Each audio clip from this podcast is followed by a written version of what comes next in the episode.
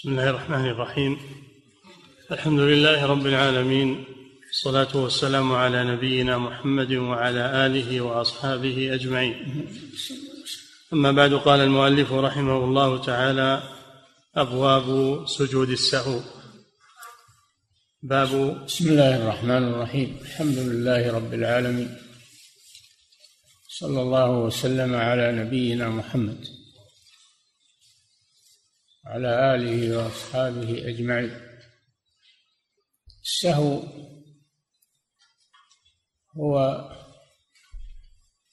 السهو هو الذهول عن الشيء، الذهول عن الشيء فلا يذكره، وهو هو عارض يعرض لبني آدم، حتى الرسول صلى الله عليه وسلم عرض له السهو في الصلاة لأنه بشر عليه الصلاة والسلام، يعتريه ما يعتري البشر. وفي حصول السهو منه صلى الله عليه وسلم في الصلاة حكمة ومصلحة للأمة، من أجل أن يشرع لهم ماذا يفعلون إذا حصل منهم سهو في الصلاة. كان صلى الله عليه وسلم ينسى وينسى لأجل المصلحة والبيان، ولأنه بشر يعرض له ما يعرض للبشر من النسيان ومن المرض المرض ومن ما يعرض للإنسان من الجوع والعطش، يعرض له ما يعرض للإنسان عليه الصلاة والسلام. إنما كان معصوما من جهة النبوة والوحي والرسالة، وهو معصوم عليه الصلاة والسلام. أما من ناحية البشرية التي لا علاقة لها بالتشريع، إنه يعرض له صلى الله عليه وسلم ما يعرض، وفيه مصلحة كما ذكرنا. في هذا رد على الذين يغلون في الرسول صلى الله عليه وسلم، يغلون فيه و يعتقدون أنه خارج عن طور البشرية، خارج عن طور البشرية، حتى إنهم يعتبرونه يتصرف في الكون و... وأنه يجيب من دعاه واستغاث به، ولذلك يغلون في حقه صلى الله عليه وسلم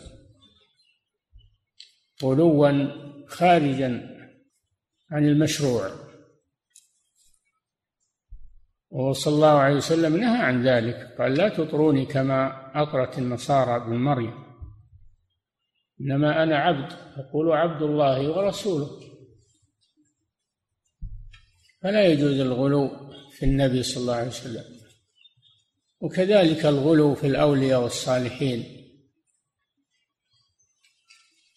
كل هذا من إملاء الشيطان لبني آدم. الرسول صلى الله عليه وسلم بشر، حتى إن من الغلاة من يقول إنه إنه ليس من بني آدم، إنه مخلوق من نور، ما خلق مما خلق منه آدم، إنما هو مخلوق من نور، يلحقونه بالملائكة. وهذا كله نتيجة للغلو والعياذ بالله. نعم. ومنهم من يقول إنه لم يمت، إنه ما مات، يقولون ما مات، إنه يحضر المناسبات لأنه لم يمت. الله جل وعلا قال: إنك ميت وإنهم ميتون. قال: وما جعلنا لبشر من قبلك الخلد. قال جل وعلا: كل نفس ذائقة الموت. لكن هذا بدافع الغلو في حق الرسول صلى الله عليه وسلم. نعم. أبواب سجود السهو. باب سجود السهو يعني في الصلاة، إذا عرض السهو في الصلاة فماذا يفعل عند ذلك؟ والسهو في الصلاة على ثلاثة أقسام، أو أسباب سجود السهو في الصلاة ثلاثة: إما إما نقص الصلاة سهوا، وإما زيادة في الصلاة سهوا، وإما شك وتردد في الصلاة، زيادة أو نقص. السهو لا يخرج عن هذه الأقسام الثلاثة، إما بزيادة وإما بنقص وإما بشك، ولكل حكمه إذا عرض للمصلي، كما في الأحاديث التي ذكرها المؤلف رحمه الله في هذا الباب. نعم. باب ما جاء في من سلم من نقصان. هذا النوع الأول، من سلم من الصلاة عن نقصان في ركعاتها. نعم. باب ما جاء في من سلم من نقصان عن ابن سيرين عن أبي هريرة رضي الله عنه قال: صلى بنا رسول الله صلى الله عليه وسلم إحدى صلاتي العشي، صلاتي العشي الظهر أو العصر. نعم. فصلى بنا ركعتين ثم سلم. نعم. فقام إلى خشبة معروضة في المسجد فاتكأ عليها كأنه غضبان، ووضع يده اليمنى على اليسرى وشبك بين أصابعه، ووضع خده الأيمن على ظهر كفه على ظهر كفه اليسرى، وخرجت السرعان من أبواب المسجد فقالوا: قصرت الصلاة. وفي القوم أبو بكر وعمر فهابا أن يكلمه، وفي القوم رجل يقال له ذو اليدين، فقال: يا رسول الله، أنسيت أم قصرت الصلاة؟ قال: لم أنس ولم تقصر. فقال: أكما يقول ذو اليدين؟ فقالوا: نعم. فتقدم فصلى ما ترك ثم سلم، ثم كبر وسجد مثل سجوده أو أطول، ثم رفع رأسه وكبر، ثم كبر وسجد مثل سجوده أو أطول، ثم رفع رأسه وكبر. فربما سألوه: ثم سلم؟ فيقول: أنبئت أن عمران بن حصين قال: ثم سلم. متفق عليه. نعم. قال قال صلى بنا لا الأخيرة. فربما سألوه: ثم سلم؟ فيقول: أنبئت أن عمران بن حصين قال: ثم سلم. يقول الراوي يعني يقول الراوي نعم. فربما سألوه: ثم سلم؟ فيقول: أنبئت أن عمران بن حصين قال: ثم سلم. متفق عليه. وليس لمسلم فيه وضع اليد على اليد ولا التشبيك. وفي رواية نعم وفي رواية قال: بينما أنا أصلي مع النبي صلى الله عليه وسلم صلاة الظهر. بين بين الصلاة التي وقع فيها. في الرواية الأولى يقول إحدى صلاة العشي، بين أنها صلاة الظهر في هذه الرواية. نعم. وفي رواية قال: بينما أنا أصلي مع النبي صلى الله عليه وسلم صلاة الظهر سلم من ركعتين، فقام رجل من بني سليم فقال: يا رسول الله، أقصرت الصلاة أم نسيت؟ وساق الحديث. رواه أحمد ومسلم. وهذا يدل على أن القصة كانت بحضرته وبعد إسلامه. وفي رواية متفق عليها لما قال: لم أنس ولم تقصر. قال بلى قد نسيت. وهذا يدل على أن ذا اليدين تكلم بعدما علم عدم النسخ كلاما ليس بجواب سؤال. نعم أعد الحديث من أول. وعن ابن سيرين جملة جملة. نعم. عن ابن سيرين عن أبي هريرة رضي الله عنه قال عن أبي هريرة. أبو هريرة أسلم في غزوة خيبر. هذا دليل على أن القصة بعد إسلامه متأخرة يعني. نعم. عن أبي هريرة رضي الله عنه قال صلى بنا رسول الله صلى الله عليه وسلم إحدى صلاتي العشي. نعم. فصلى بنا ركعتين ثم سلم.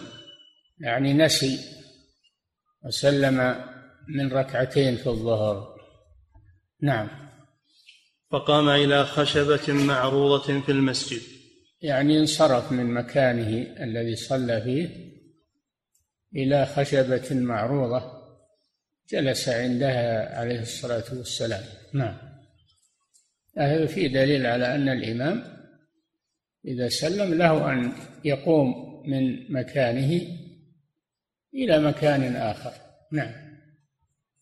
وقام إلى خشبة معروضة في المسجد فاتكأ عليها كأنه غضبان. يعني و... في نفسه شيء في نفسه شيء يظهر عليه. نعم. ووضع يده اليمنى على اليسرى وشبك بين أصابعه. شبك بين أصابعه مع أنه جاء النهي عن تشبيك الأصابع في الصلاة أو قبلها. أما إذا إذا صلى فلا مانع أن يشبك بين أصابعه فيكون النهي عن التشبيك فيما قبل الصلاة أو في حال الصلاة. نعم. وشبك بين أصابعه ووضع خده الأيمن على ظهر كفه اليسرى. وخرجت السرعان من أبواب المسجد. خرجت السرعان من أبواب المسجد يعني الناس السريعين في الخروج خرجوا لأن الرسول سلم فخرجوا ولم ينتظروا ما لم ينتظروا ما سيحصل. نعم. وخرجت السرعان من أبواب المسجد فقالوا قصرت الصلاة. قالوا قصرت الصلاة يعني فهموا أن أن الرسول فعل هذا لأنه حدث أنه حدث قصر للصلاة بعدما كانت أربعا. هذا فيه دليل على الاستدلال بأفعال الرسول صلى الله عليه وسلم وأقواله. نعم. وفي القوم أبو بكر وعمر فهابا أن يكلمه. في الحاضرين أبو بكر وعمر رضي الله عنهما أفضل الصحابة وأكبرهم قدرا أكبرهم قدرا ومكانة فهابا أن يكلم رسول الله لأن الرسول صلى الله عليه وسلم له هيبة وهو والمسلمون يحترمونه عليه الصلاة والسلام يحترمونه غاية الاحترام. نعم. وفي القوم رجل بهذا الأدب مع رسول الله صلى الله عليه وسلم حيا وميتا. نعم. وفي القوم أبو بكر وعمر فهابا أن يكلماه. وفي القوم رجل يقال له ذو اليدين. يقال له ذو اليدين يعني يلقب ذو اليدين لأن يديه طويلتان لأن يديه طويلتان يلقب بهذا. نعم. واسمه الخرباق اسمه الخرباق. نعم. وفي القوم رجل يقال له ذو اليدين فقال يا رسول الله أنسيت أم قصرت الصلاة. هذا الرجل لم يمنعه الحياء والهيبة من أن يسأل عن أمور دينه فهذا الرجل عنده جراءة في أمور الدين ما قصده التهاون برسول الله صلى الله عليه وسلم، وإنما قصده الاستبيان من هذه الواقعة. هل هي حكم شرعي قصرت الصلاة فعلا، أو أن الرسول نسي ولم تقصر الصلاة؟ هذا بمقام الاستبيان للواقع. ولم يمنع هذا الرجل احترام الرسول صلى الله عليه وسلم من أن يسأل عن دينه، والله لا يستحيي من الحق. فهذا الذي حصل من هذا الرجل أمر محمود وليس مذموما. نعم. وقال: يا رسول الله، أنسيت أم قصرت الصلاة؟ وقال: لم أنس ولم تقصر. لم يستحضر صلى الله عليه وسلم ما حصل منه، بنى على أن الصلاة تامة وأنه, وأنه لم تقصر، وأنه كملها أنه كملها عليه الصلاة والسلام. هذا الذي كان في ذهنه. نعم. فقال: لم أنس ولم تقصر. فقال: أكما يقول ذو اليدين؟ ثم إنه صلى الله عليه وسلم استفصل في الأمر ولم يسكت، ولم يقل هذا الرجل ما تثبت أو ما عنده خبر أو ما ورفضه، لا، بل تثبت صلى الله عليه وسلم من مقالته. نعم. فقال: كما يقول ذو اليدين؟ فقالوا: نعم. قال الحاضرون: نعم، صليت ركعتين. نعم، يعني صليت ركعتين. نعم. فقالوا: نعم. فتقدم فصلى ما ترك. تقدم صلى الله عليه وسلم إلى مكانه، إلى مكان الإمام، فصلى ما ترك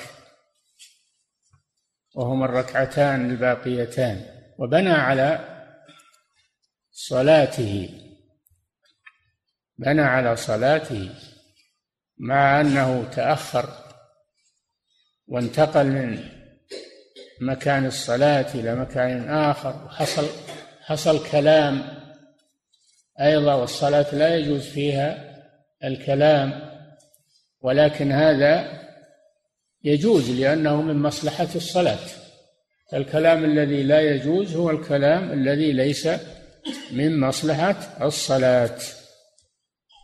فدل هذا على أن الكلام في أثناء الصلاة إذا كان لمصلحتها فإنه جائز. نعم. فتقدم فصلى ما ترك ثم سلم ثم كبر وسجد مثل سجوده أو أطول. نعم. صلى ما ترك وأكمل الأربع، ثم تشهد تشهد الأخير، ثم سلم، ثم سجد سجدتين للسهو. هذا محل الشاهد، أن الإنسان إذا سهى ونقص من الصلاة أنه يتم ما نقص ثم يسجد للسهو سجدتين. نعم. فتقدم فصلى ما ترك ثم سلم ثم كبر وسجد مثل سجوده أو أطول. ثم مثل سجوده في الصلاة يعني، أو أطول منه. وفي هذا الدليل على أن السجود السهو يكون بعد السلام. نعم. وسيأتي أنه قبل السلام. نعم. مثل سجوده أو أطول. ثم رفع رأسه وكبر، ثم كبر وسجد مثل سجوده أو أطول. ثم دل هذا على أن سجود السهو مثل سجود الصلاة في هيئته ووقته يعني وطوله، وأنه يقال فيه ما يقال في سجود الصلاة: سبحان ربي الأعلى. نعم. مثل سجوده أو أطول. ثم رفع رأسه وكبر. فربما سأل رفع رأسه من السجدة الأولى من سجود السهو. نعم. وكبر للرفع، كبر للرفع كما كبر للسجود. نعم. ثم كبر وسجد مثل سجوده أو أطلق. ثم كبر مرة ثالثة للسجدة الثانية. نعم. مثل سجوده أو أطول، ثم رفع رأسه وكبر. أربع تكبيرات، تكبيرتان في السجدة الأولى في في الخفض لها، والسجدة الثانية في الرفع منها. نعم. فربما سألوه ثم سلم فيقول: أنبئت أن عمران بن حصين قال ثم سلم. ربما سأل الصحابة هذا الراوي، وربما فربما سألوه ثم سلم فيقول: أنبئت أن عمران بن حصين قال ثم سلم. متفق عليه. يقول الراوي: أنبئت أن عمران بن حصين الصحابي رضي الله عنه يذكر أنه سلم من سجدتي السهو. نعم، مثل ما يسلم من الصلاة. نعم. متفق عليه، وليس لمسلم فيه وضع اليد على اليد ولا التشبيك. متفق على أكثره، ولكن هاتان المسألتان ليس في صحيح مسلم، إنما هما في البخاري وغيره. نعم. وفي رواية قال: بينما أنا أصلي مع النبي صلى الله عليه وسلم صلاة الظهر، صلاة الظهر عينها. نعم. سلم من ركعتين فقام رجل من بينما بينما أنا أصلي مع النبي. يقول أبو هريرة رضي الله عنه. نعم. بينما قال: بينما أنا أصلي مع النبي صلى الله عليه وسلم صلاة الظهر سلم من ركعتين ساهيا، سلم من ركعتين ساهيا. نعم. فقام رجل من بني سليم. نعم. فقال: يا رسول الله، أقصرت الصلاة أم نسيت؟ كما في الرواية الأولى. نعم. وساق الحديث، رواه أحمد ومسلم. وهذا ساق الحديث بتمامه. نعم. وهذا يدل على يقول أن يقول المؤلف المجد بن تيمية رحمه الله: نعم. وهذا وهذا يدل على أن القصة كانت بحضرته وبعد إسلامه، على أن القصة كانت في حضرة أبي هريرة الراوي، ولم يروها عن غيره، وكان بعد إسلامه، فيكون هذا حصل متأخرا، حصل متأخرا لأن أبا هريرة أسلم عام غزوة تبوك. نعم. وفي رواية متفق عليها لما قال: لم أنس ولم تقصر، قال: بلى قد نسيت. لما قال النبي صلى الله عليه وسلم: لم أنس ولم تقصر، نفى الحالتين، ما أنها لم تقصر فنعم، وأما أنه لم ينسى فقد نسي صلى الله عليه وسلم. نعم. وفي رواية متفق عليها لما فيه مراجعة النبي صلى الله عليه وسلم في أمور الدين، تذكيره بما نسي عليه الصلاة والسلام. نعم. نعم. وفي رواية متفق عليها لما قال: لم أنس ولم تقصر، قال: بلى قد نسيت. وهذا يدل على أن ذا اليدين أسلم أسلم عام خيبر ولا غزوة تبوك؟ نعم، خيبر. خيبر. نعم، قبل تبوك. نعم. وهذا يدل وفي رواية متفق قبل فتح مكة، يعني قبل فتح مكة، خيبر قبل فتح مكة وبعد صلح الحديبية. نعم. وفي رواية متفق عليها لما قال: لم أنس ولم تقصر، قال: بلى قد نسيت. هذا من النسيان، هذا حصل مني من النسيان. نعم. وفي رواية متفق عليها لما قال: لم أنس ولم تقصر، قال: بلى قد نسيت.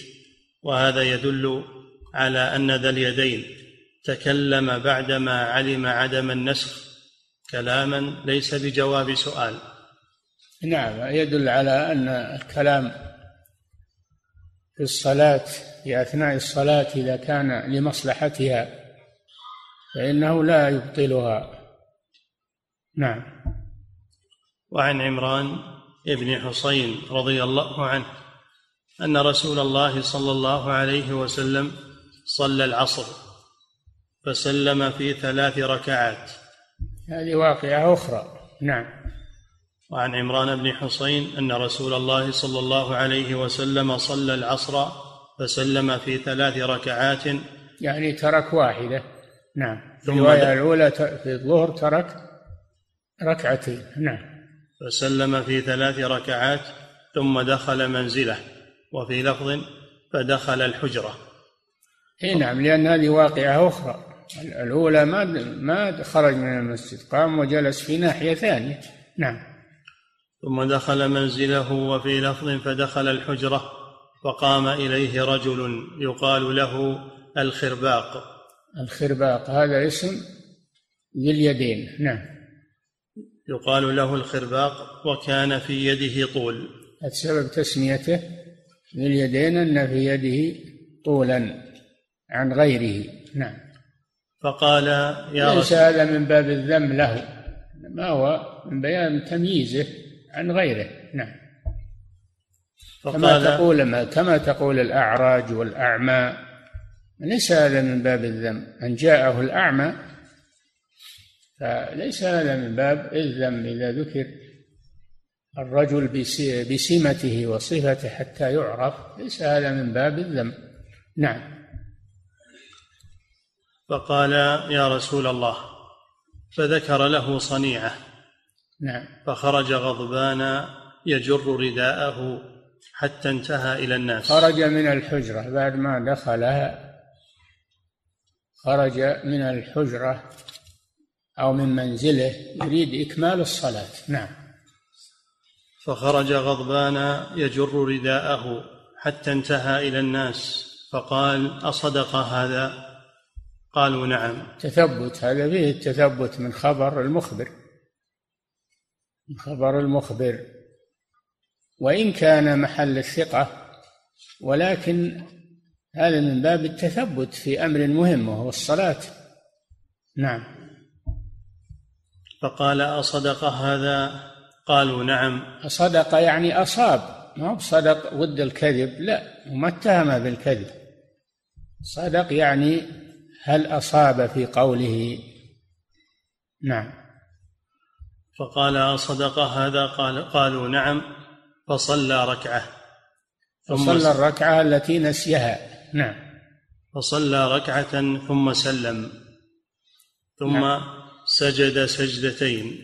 نعم. وهذا فيه أن أن السجود يكون سجود السهو يكون بعد السلام إذا كان عن نقص، وإن كان عن نقص. نعم. ثم فصلى ركعة ثم سلم، ثم سجد سجدتين ثم سلم، ثم سلم من سجدتي السهو أيضا. نعم. رواه الجماعة إلا البخاري والترمذي.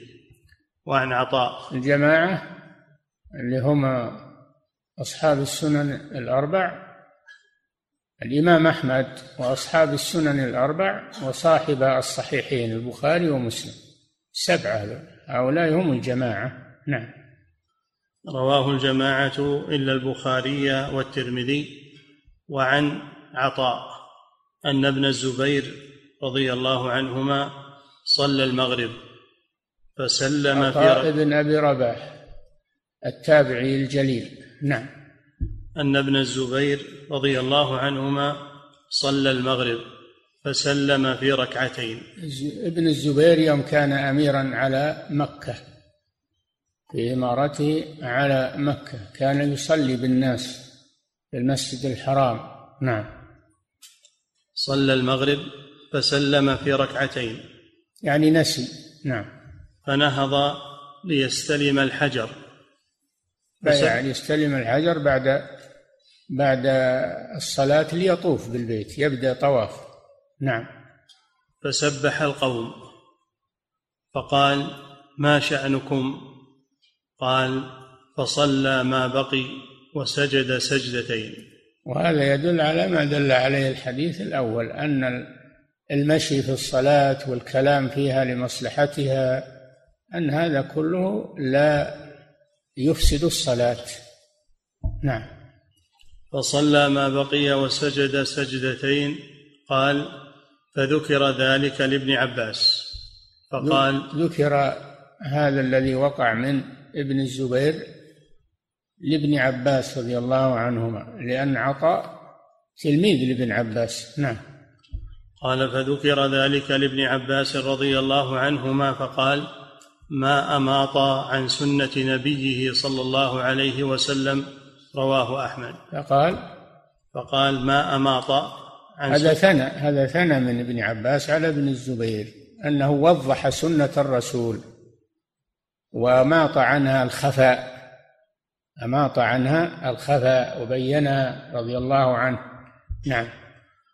فذكر ذلك لابن عباس رضي الله عنهما فقال: ما أماط عن سنة نبيه صلى الله عليه وسلم. رواه أحمد.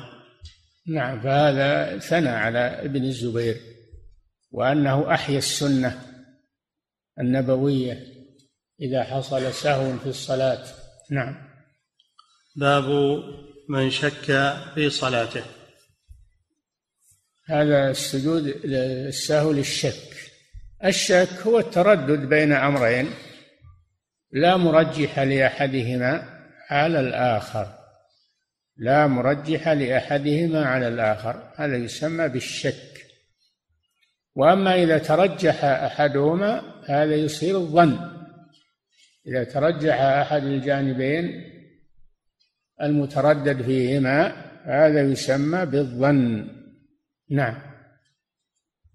باب من شك في صلاته.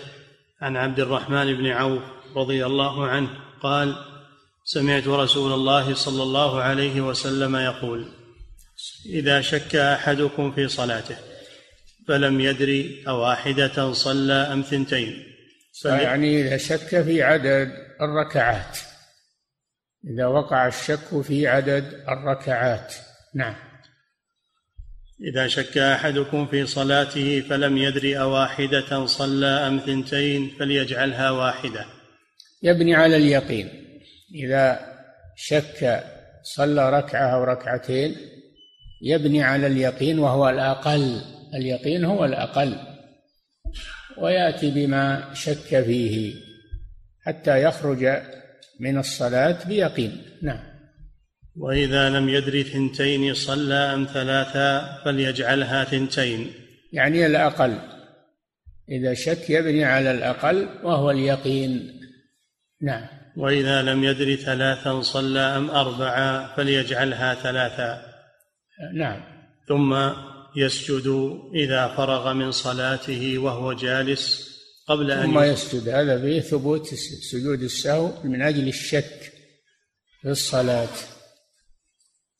ففيه بيان ما يفعل من شك في صلاته بزيادة أو نقص، أنه يأتي أنه يبني على الأقل ويأتي بما شك يأتي بما شك فيه ويسجد للسهو. نعم. ثم يسجد إذا فرغ من صلاته وهو جالس قبل أن يسلم سجدتين. نعم. يسجد للسهو قبل أن يسلم. هذا فيه بيان أنه يكون السجود أيضا قبل السلام كما يكون بعد السلام. نعم. رواه أحمد وابن ماجه والترمذي وصححه. وفي رواية: سمعت رسول الله صلى الله عليه وسلم يقول: من صلى صلاة يشك في النقصان فليصلي حتى يشك في الزيادة. رواه أحمد. نعم. إذا شك في النقصان فإنه يصلي ما شك فيه يصلي ما شك فيه حتى يرتفع الشك ويكون خرج من الصلاة بيقين. نعم. وعن أبي سعيد الخدري رضي الله عنه قال: قال رسول الله صلى الله عليه وسلم: إذا شك أحدكم في صلاته فلم يدر كم صلى ثلاثا أم أربعة فليطرح الشك وليبني على ما استيقن. يطرح الشك ما شك فيه كأنه غير موجود، ويبني على ما استيقن وهو الأقل. نعم. وليبني على ما استيقن ثم يسجد سجدتين قبل أن يسلم. قبل أن يسلم، فهذا فيه دليل على أن السجود يكون قبل السلام. اختلفت الأحاديث في هذا مما يدل على أنه يكون قبل السلام أو بعد السلام، وإنما الخلاف في الأفضلية، أيهما أفضل، قبل السلام أو بعد السلام، أو يفصل في هذا، يأتي هذا إن شاء الله. نعم.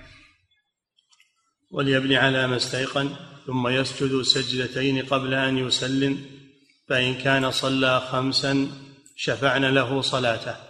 إذا كان صلى خمسا يكون صلى وتر، الخمس وتر، فتكون ركعة سجدة السهو في مقام ركعة، فيكون شفع الصلاة، شفعها بدل أن كانت وترا. نعم. وإن كان صلى إتماما لأربع كانتا ترغيما للشيطان. وإذا كان أنه صلى تامة، صلاة تامة، فإنه يسجد للسهو من أجل الشك ترغيما للشيطان. نعم. رواه أحمد ومسلم وعن إبراهيم عن علقمة عن ابن مسعود رضي الله عنه. النخعي علقمة أيضا النخعي، هم تلاميذ ابن مسعود رضي الله عنه، النخعيون تلاميذ ابن مسعود،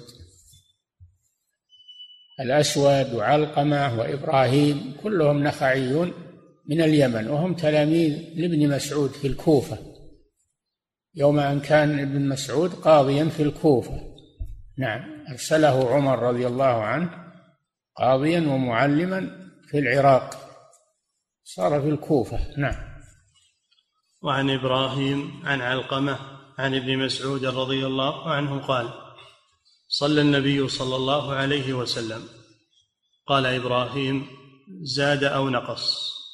فلما سلم قيل له: يا رسول الله، حدث في الصلاة شيء؟ قال: لا، وما ذاك؟ قالوا: صليت كذا وكذا.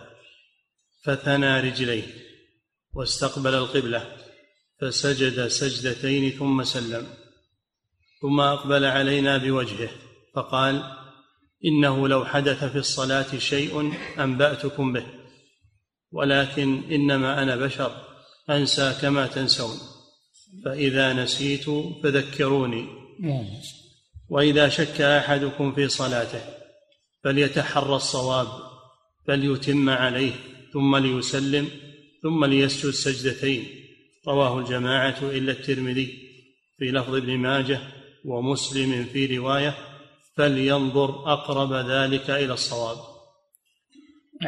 وعن إبراهيم عن علقمة عن ابن مسعود رضي الله عنه قال: صلى النبي صلى الله عليه وسلم، قال إبراهيم: زاد أو نقص؟ فلما سلم صلى النبي صلى الله عليه وسلم، قال إبراهيم: زاد أو نقص؟ يعني في الصلاة، زاد الصلاة سهوا أو نقص منها سهوا. نعم. فلما سلم يعني له، هذا شك من الراوي، هل الذي حصل من الرسول صلى الله عليه وسلم زيادة في الصلاة أو نقص من الصلاة، فهذا من دقة تحريهم في الرواية. نعم. فلما سلم قيل له: يا رسول الله، حدث في الصلاة شيء؟ قال: لا، وما ذاك؟ نعم. قالوا: صليت كذا وكذا. فثنى رجليه واستقبل القبلة.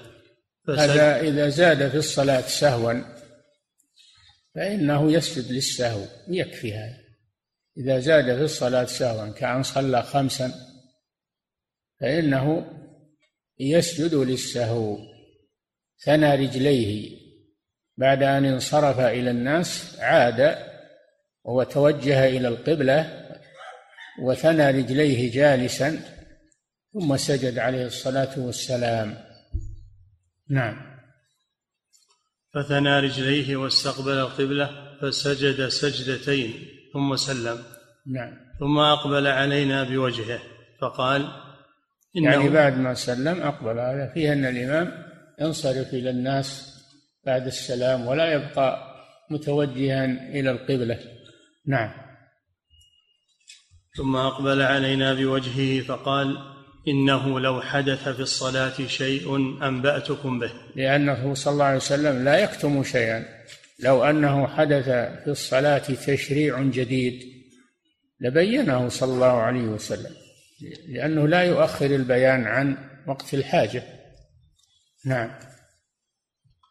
إنه لو حدث في الصلاة شيء أنبأتكم به ولكن إنما أنا بشر أنسى كما تنسون. وإنما الذي حصل مني في حكم البشرية أنه نسيان، وأن الرسول مثل الناس بشر مثلهم.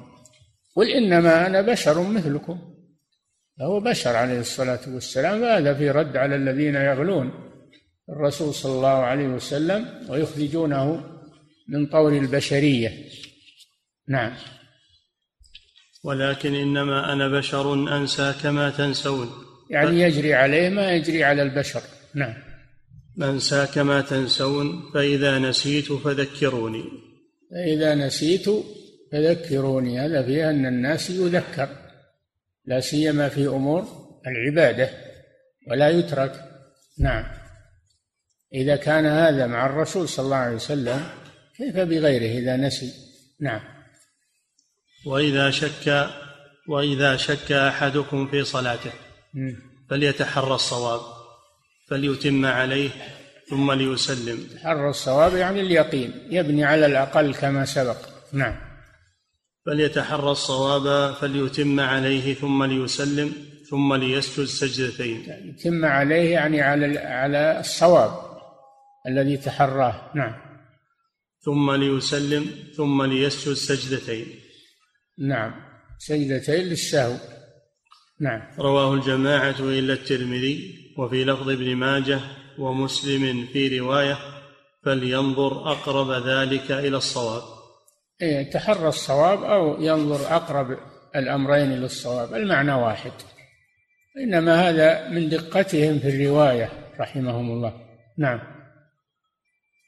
وعن أبي هريرة رضي الله عنه أن النبي صلى الله عليه وسلم قال: إن الشيطان يدخل بين ابن آدم وبين نفسه. هذا في بيان سبب السهو في الصلاة، أنه من الشيطان، لأن الشيطان يحضر المصلي ويوسوس له ويشغله عن صلاته. نعم.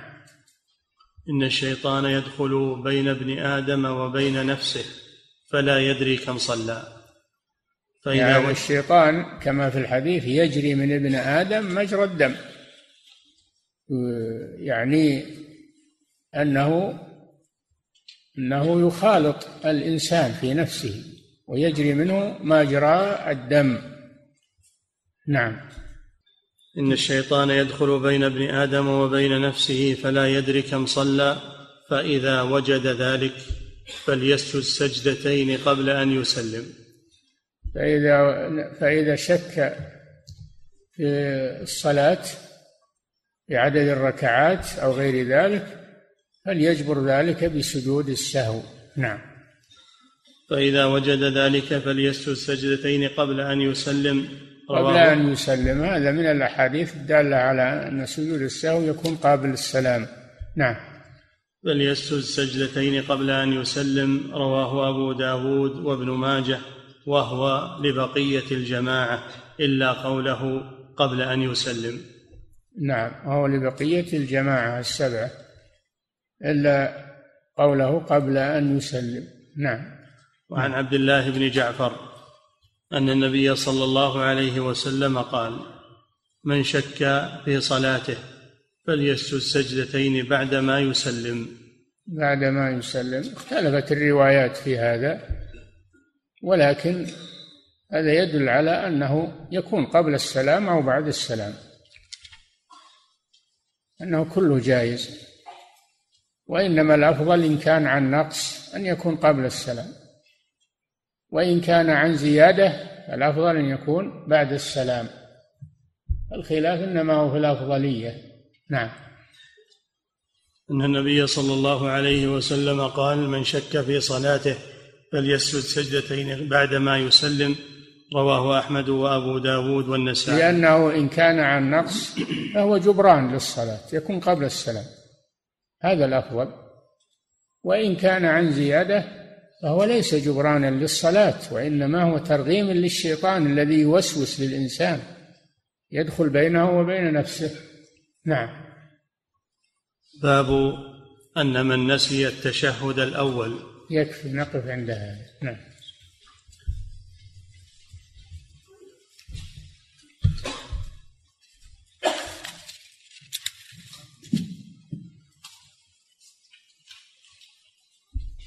فضيلة الشيخ وفقكم الله، من يقول إن النبي صلى الله عليه وسلم يخطئ في بعض اجتهاداته، هل قوله هذا صواب؟ يخطئ في بعض اجتهاداته، هذا ما هو صواب. هذا الرسول صلى الله عليه وسلم لا يفتي إلا بما ينزل عليه من الوحي، وإذا سئل وليس عنده ولم ينزل عليه شيء تأخر, تأخر الجواب. إذا كان ما نزل عليه شيء أخر الجواب حتى ينزل عليه شيء. نعم. فضيلة الشيخ وفقكم الله، الذي يجلس في المسجد من صلاة العصر إلى صلاة العشاء، هل يجوز له أن يشبك بين أصابعه بعد انتهاء صلاة العصر؟ إذا كان ينتظر الصلاة فلا يشبك، إذا كان ينتظر صلاة فلا يشبك. نعم. فضيلة الشيخ وفقكم الله، من حصل له كما حصل للسرعان في الحديث بأن خرج قبل إكمال الإمام للنقص، فما حكمه؟ أه؟ من حصل له كما حصل للسرعان في الحديث بأن خرج قبل إكمال الإمام للنقص، فما حكمه؟ اي نعم، اذا طال الوقت، ان كان الوقت قصير يكملون ويسجدون للسهو، اما اذا كان الوقت طويل، طال الفصل او انتقض الوضوء، فلا بد من اعاده الصلاه من اولها. نعم. فضيلة الشيخ وفقكم الله، يرى المذهب ان ترك سجود السهو الذي موضعه قبل السلام تركه عمدا يبطل الصلاه، مع اختلاف أهل العلم في الأحوال التي يكون فيها موضع السجود. يرى المذهب يرى المذهب أن ترك سجود السهو الذي موضعه قبل السلام تركه عمدا يبطل الصلاة. من أين أخذ هذا؟ يبين لنا المصدر الذي أخذ منه المذهب في هذا. نعم. المعروف أنه يجوز سجود السهو قبل السلام وبعد السلام، ولكن الأفضل إن كان عن نقص أن يكون قبل السلام، وإن كان عن زيادة أن يكون بعد السلام. هذا الذي نعرفه من المذهب. نعم. فضيلة الشيخ وفقكم الله، يقول: كيف نفرق بين السهو وبين الوسوسة، فإني كثيرا ما أسهو حتى يشق علي ذلك. في فرق بين الوسواس وبين السهو، النسيان. السهو هو النسيان، أما الوسواس هذا مرض، هذا مرض يحصل للإنسان، مرض نفسي يحصل للإنسان ولا يلتفت إليه، ما يلتفت إليه. نعم.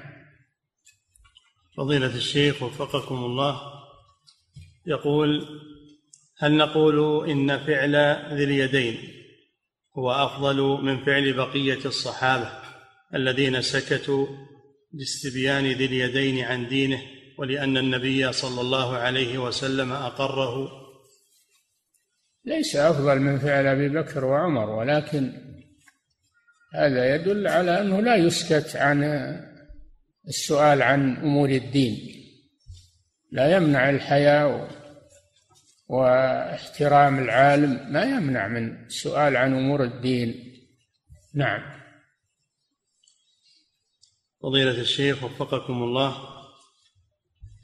يقول السائل: هل يجوز الكلام أثناء الصلاة إذا سمع أحد المصلين رجلا يتصل بجواله أو يتصل لمصلحة الصلاة نفسها، ما هو يتكلم بأي شيء، لا ما يجوز يتكلم في الصلاة، يبطل الصلاة، لأنهم كانوا يتكلمون في الصلاة في أول الأمر، ثم نزل قوله تعالى وقوموا لله قانتين حافظوا على الصلاة والصلوات والصلاة الوسطى وقوموا لله قانتين. قال فأمرنا بالسكوت ونهينا عن الكلام، فلا يجوز الكلام إلا لمصلحتها، مثل ما حصل من الصحابة مع الرسول، هل قصرت أو لم تقصر.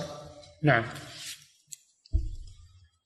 فضيلة الشيخ وفقكم الله، رجل صلى الظهر ثم صلى بعدها السنة الراتبة، فلما فرغ من الراتبة تذكر أنه قد صلى الظهر ثلاث ركعات، فهل يعيد صلاته أم يبني على السابقة؟ هم يقولون إذا طال الفصل إنه يعيد الصلاة، إذا كان الفصل ما طال فما يظهر أنه أنه يعيد الصلاة بل يكملها. نعم. فضيلة الشيخ وفقكم الله، يقول السائل رجل صلى ثلاث ركعات في الظهر ثم تفرق الناس، وبعد فترة طويلة علم أو أخبر أنه قد نقص في صلاته، علم ها؟ وبعد فترة طويلة علم أنه قد نقص في صلاته، يقول فماذا يصنع وما ضابط طول؟ بعد فترة طويلة طال الفصل، يعيد الصلاة من جديد. نعم. فضيلة الشيخ وفقكم الله، إذا سهى الإمام وتم تنبيهه من قبل المأمومين ولكن الإمام لم يعرف مكان السهو، هل له أن يسلم ثم يسأل المأمومين عن السهو ما هو ثم يتمم صلاته؟ إيش السؤال؟ إذا سهى الإمام وتم تنبيهه من قبل المأمومين ولكن الإمام لم يعرف مكان السهو، فهل له أن يسلم؟ هو يعرف بالمناسبة، إذا كان لما قام سبحوا هذا دليل على أنه زاد، هذا دليل على أنه زاد، يعرف أنه بقيامه زاد، وكذلك لو جلسوا سبحوا هذا دليل على أنه نقص من الصلاة، فالواقع يبين يبين المطلوب. نعم. فضيلة الشيخ وفقكم الله، يقول إذا لم يفهم الإمام عن طريق التسبيح فهل للمأموم أن يتكلم بالقرآن كقوله واسجد واقترب؟ يقولون لا بأس أنه يأتي بآية تنبه اسجد واقترب، ها؟ إذا جاء بآية ولم يأتي بكلام من كلام الناس وإنما أتى بشيء من كلام الله، هذا لا يبطل الصلاة. نعم.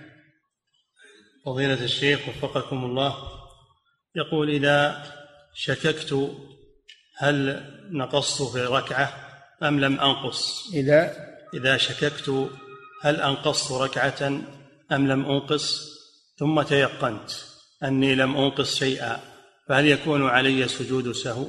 إيه نعم، لأن حصل شك تردد في الصلاة تجبره بسجود السهو. نعم. فضيلة الشيخ وفقكم الله، يقول إذا كان المصلي دائما يشك في صلاته فهل يبني على اليقين دائما؟ هذا وسواس، هذا وسواس وسواس لا يلتفت إليه، لأنه إذا التفت إليه زاد عليه الوسواس، إذا رفضه واستعاذ بالله من الشيطان فإنه يذهب عنه. نعم.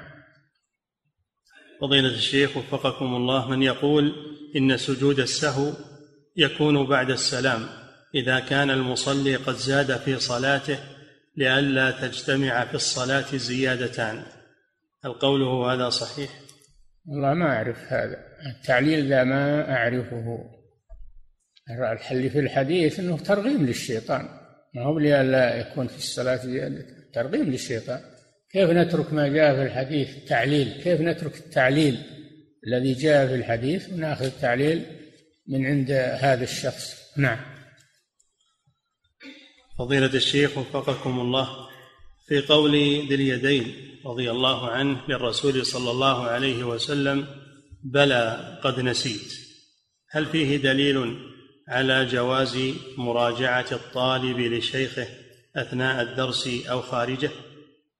اي نعم، هذا تذكير، ما يكون هذا من سوء الأدب، هذا من التذكير، من التذكير للعالم. نعم، ليس فيه سوء أدب. نعم. فضيلة الشيخ وفقكم الله، يقول السائل: إذا كنت في غفلة أثناء قراءتي للتشهد هل يجوز لي أن أعيده من جديد؟ لا، هذا وسواس، هذا وسواس، اتركه وامضي في صلاتك. نعم.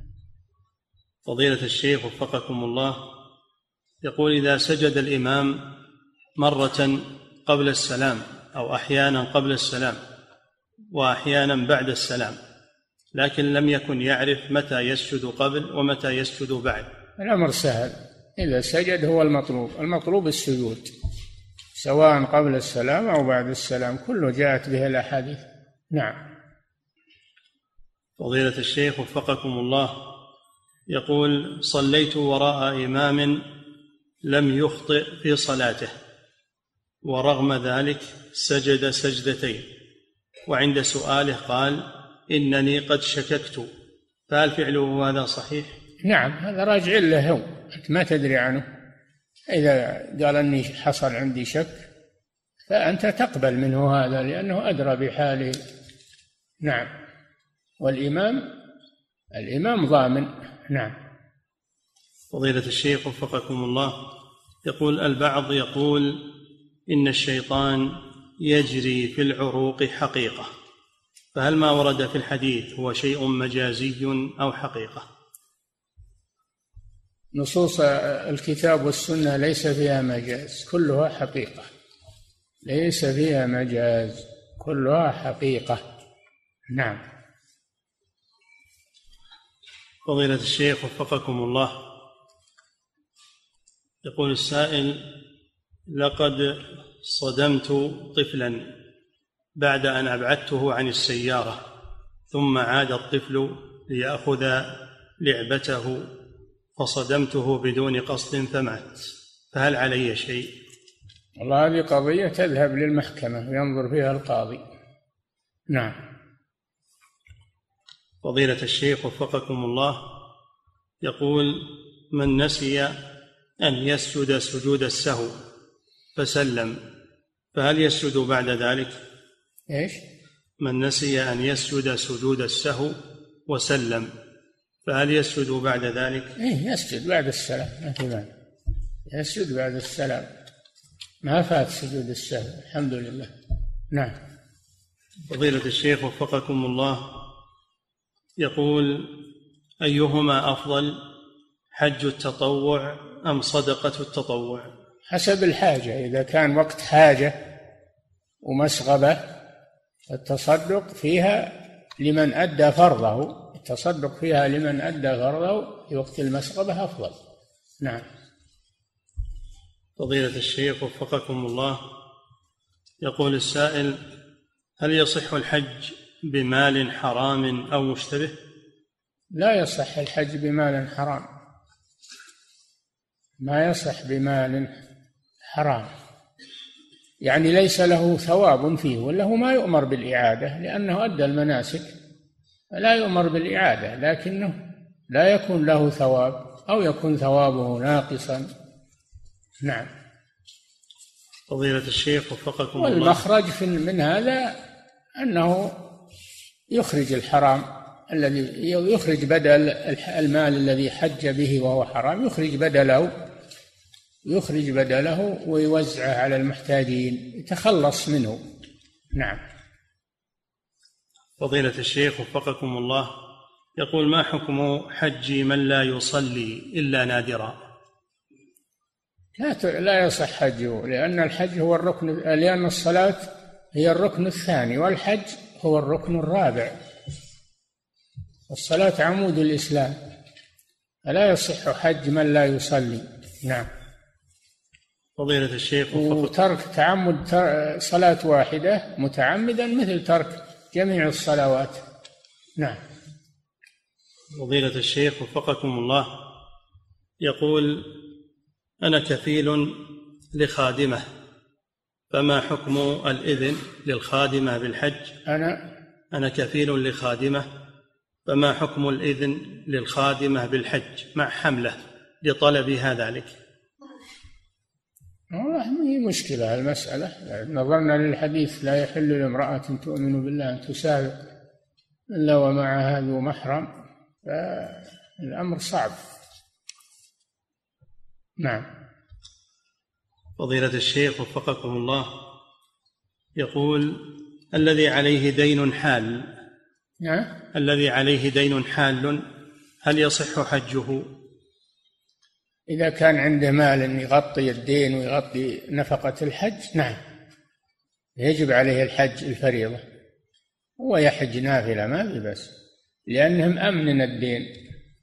ما إذا كان المال ضيق ولا يكفي إلا لأحدهما، إما للحج وإما للدين، فيقدم الدين. نعم.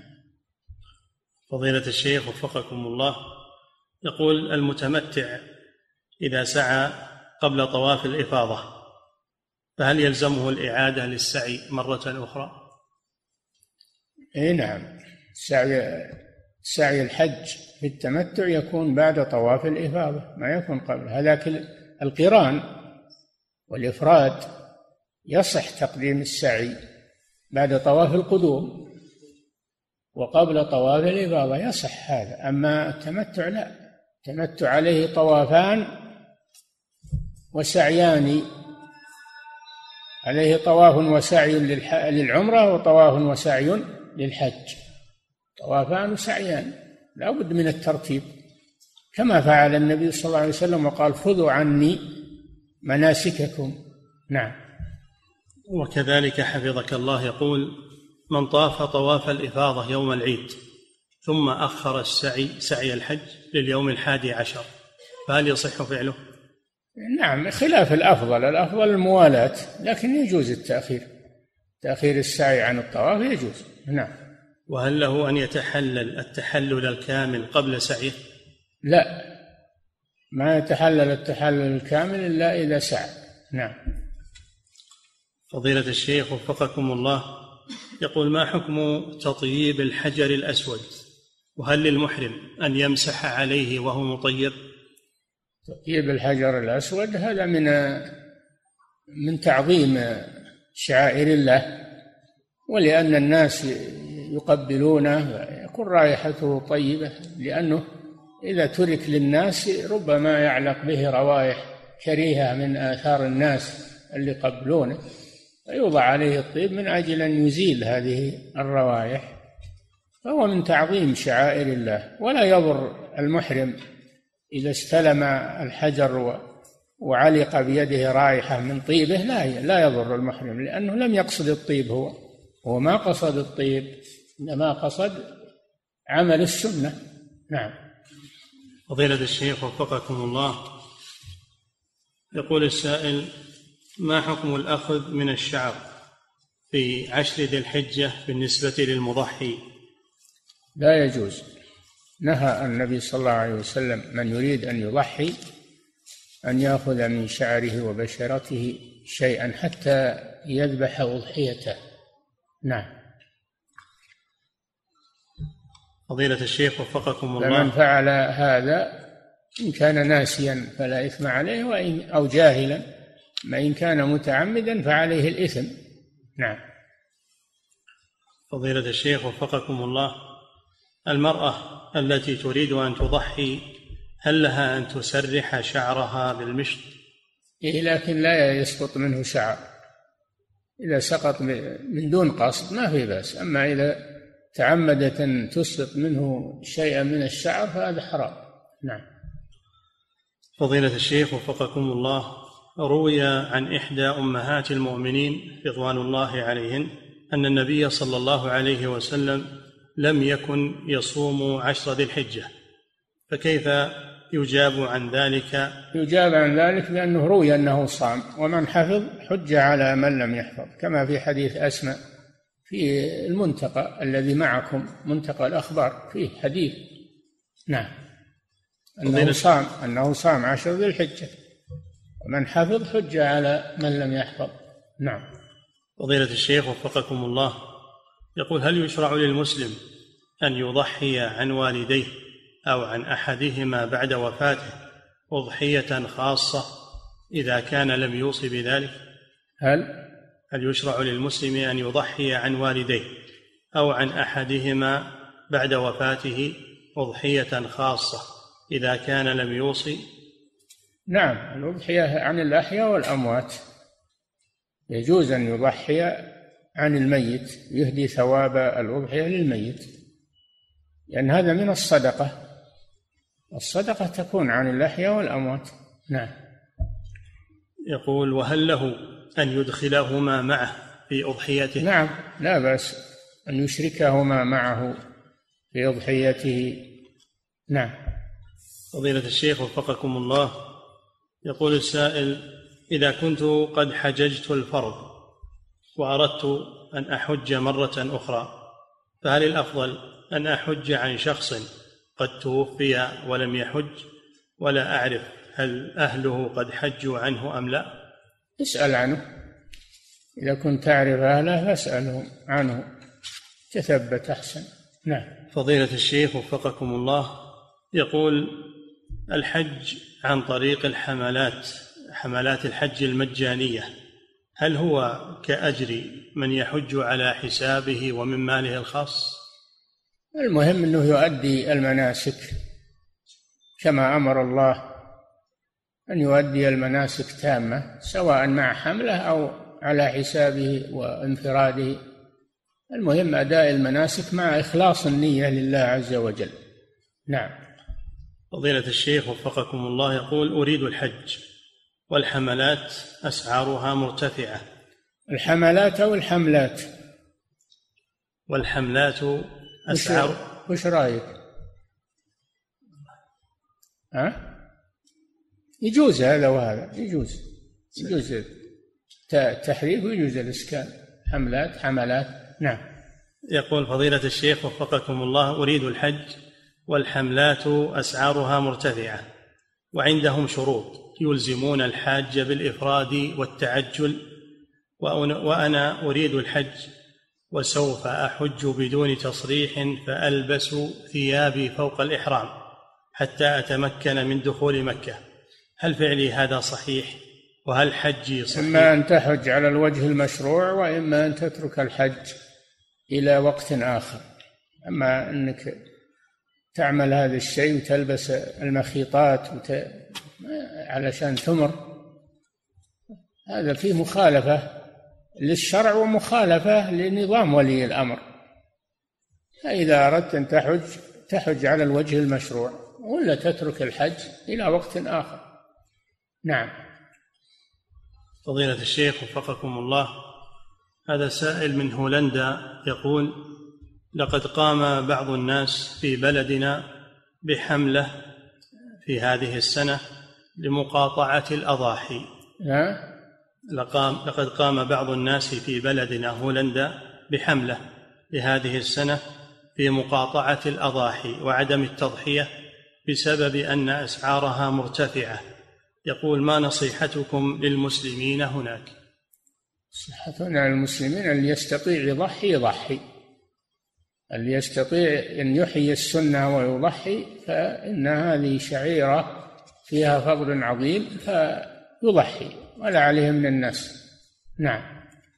فضيلة الشيخ وفقكم الله، يقول السائل: أخذت قرضا وكان فيه ربا، فهل يجب علي عند السداد أن أدفع هذه الزيادة مع أن مع أنني قد وافقت على العقد قبل أن أعرف حكمه؟ إذا أنهم أسقطوه عنك وسامحوك شيء طيب، أما إذا طالبوك هذا تروحون للمحكمة والمحكمة تحكم بينكم. نعم. فضيلة الشيخ وفقكم الله، يقول: هل الزوجة المطلقة طلقة واحدة ثم راجعها زوجها، هل تجبر على الرجوع لزوجها أم هي بالخيار إذا رفضت؟ لا، ما, ما يجوز لها، ما هي بالخيار، هي زوجة ما دامت في العدة لا هي زوجة، وبعولتهن أحق أحق بردهن في ذلك، يعني في العدة، ليس الخيار لها، إنما الخيار له هو. هي زوجته إلى أن إلى أن تنتهي عدتها ثم تبين منه. نعم.